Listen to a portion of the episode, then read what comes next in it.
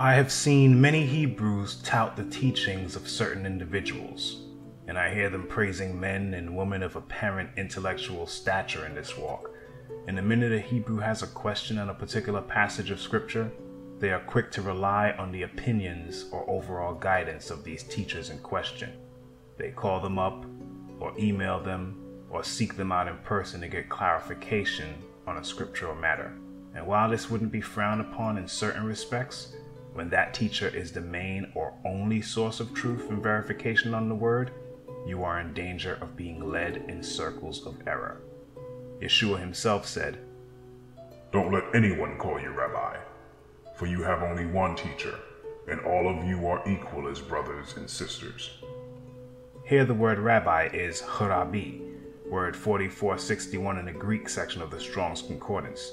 According to Thayer's lexicon, the word means my great one, or my honorable sir, and it is a title used by the Yehudim to address their teachers and also honor them when not addressing them. This is why Yeshua said, You have only one teacher, and it is Yeshua himself. A second witness to this can be found in Psalm 32, where Yah tells us, I will instruct you and teach you in the way which you shall go. I will guide you with my eye. It is Yah and Yeshua, who are one in purpose, who are to be our teacher and ultimate guide in life. They are the only ones truly qualified to teach us. But it takes great faith to allow this to happen, because they will not physically come down from heaven and sit in your living room to break bread. This teaching occurs completely in the spirit of faith. In the wise counsel of James, an emissary of Yeshua, we get this instruction If you need wisdom, Ask our generous Elohim, and he will give it to you. He will not rebuke you for asking. But when you ask him, be sure that your faith is in Elohim alone. Do not waver, for a person with divided loyalty is as unsettled as a wave of the sea that is blown and tossed by the wind. Early in my walk, when I first came into the truth in the summer of 1994, I was completely blind to many, many things, and I had literally no understanding of Scripture. But I was led to read an account of Solomon that changed all of that. Solomon made an alliance with Pharaoh, the king of Egypt, and married one of his daughters. He brought her to live in the city of David until he could finish building his palace and the temple of Yah and the wall around the city. At that time, the people of Israel sacrificed their offerings at local places of worship, for a temple honoring the name of Yah had not yet been built. Solomon loved Yah and followed all the decrees of his father David, except that Solomon too offered sacrifices and burnt incense at the local places of worship. The most important of these places of worship was at Gibeon. So the king went there and sacrificed 1,000 burnt offerings. That night Yah appeared to Solomon in a dream, and Elohim said, What do you want?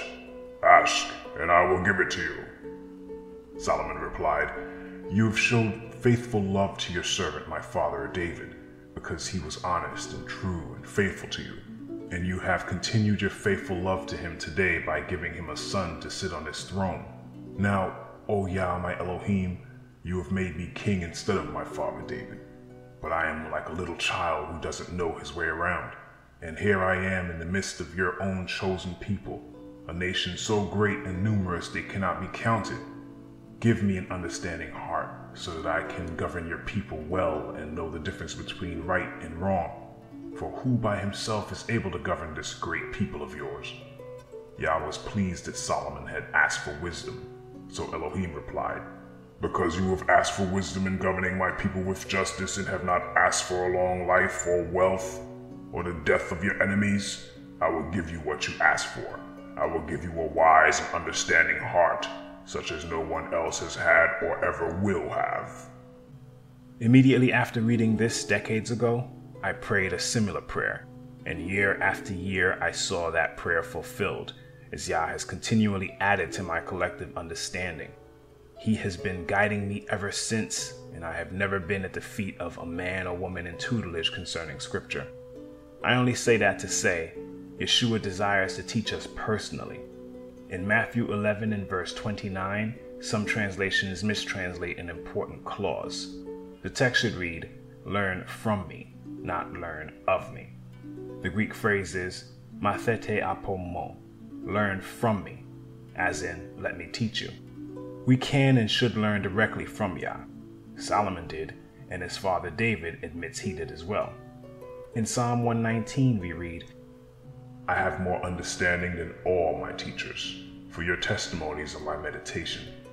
I understand more than the ancients, because I keep your precepts. I have refrained my feet from every evil way, that I might keep your word. I have not departed from your judgments, for you have taught me. How sweet are your words unto my taste, yea, sweeter than honey to my mouth.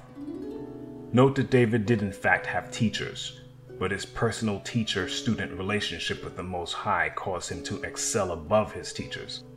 Many times Hebrews go to men and women to inquire of scriptural things that particular teacher may not have full light on, but Yah is willing to lead us into full light on certain subjects if we would but ask Him in faith. But as I said, Yah and Yeshua do not come down physically. This is all a spiritual work accomplished through faith.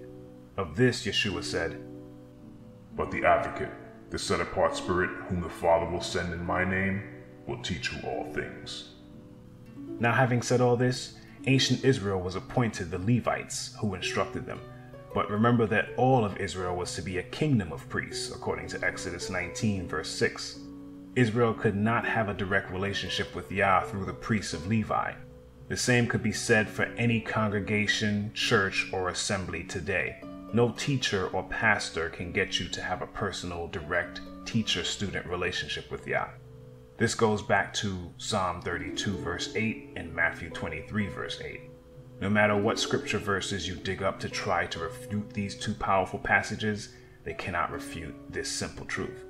This also means that sitting in front of your computer or having your eyes glued to a tablet or phone where two, three, and four hour long scripture studies are taking you through scripture from another person's or group's perspective is also not having a one on one teacher student relationship with Yah. You would be wise to limit your video binging and instead opt to study scripture on your own with a lexicon or concordance by your side, being guided solely by the Spirit of Yah. Scripture also includes instructions on how to study scripture, including the following, in which we are told that we are not to delve into certain subjects. Yah your Elohim has secrets known to no one. We are not accountable for them but we and our children are accountable forever for all that He has revealed to us, so that we may obey all the terms of these instructions. Yet some teachers and groups out there will lead you into all manner of territories and forbidden subjects that Yah never intended to lead you to, because they are in no way edifying or beneficial to strengthening your relationship with Him. The scriptures merely reveal Yeshua, and that is how we should approach them. We shouldn't be looking for deep, dark secrets or hidden knowledge. You search the scriptures because you think they give you eternal life, but the scriptures point to me. Now, I'm not saying that there are no people Yah has raised up to teach his flock. I'm simply saying, Stop regarding man, whose breath of life is in his nostrils, for why should he be esteemed? Yah, on the other hand, should be the one we regard and esteem and look to for instruction, and we should be hanging on Yeshua's every word, for he is in fact the way, the truth, and the life, as stated in John 14, verse 6.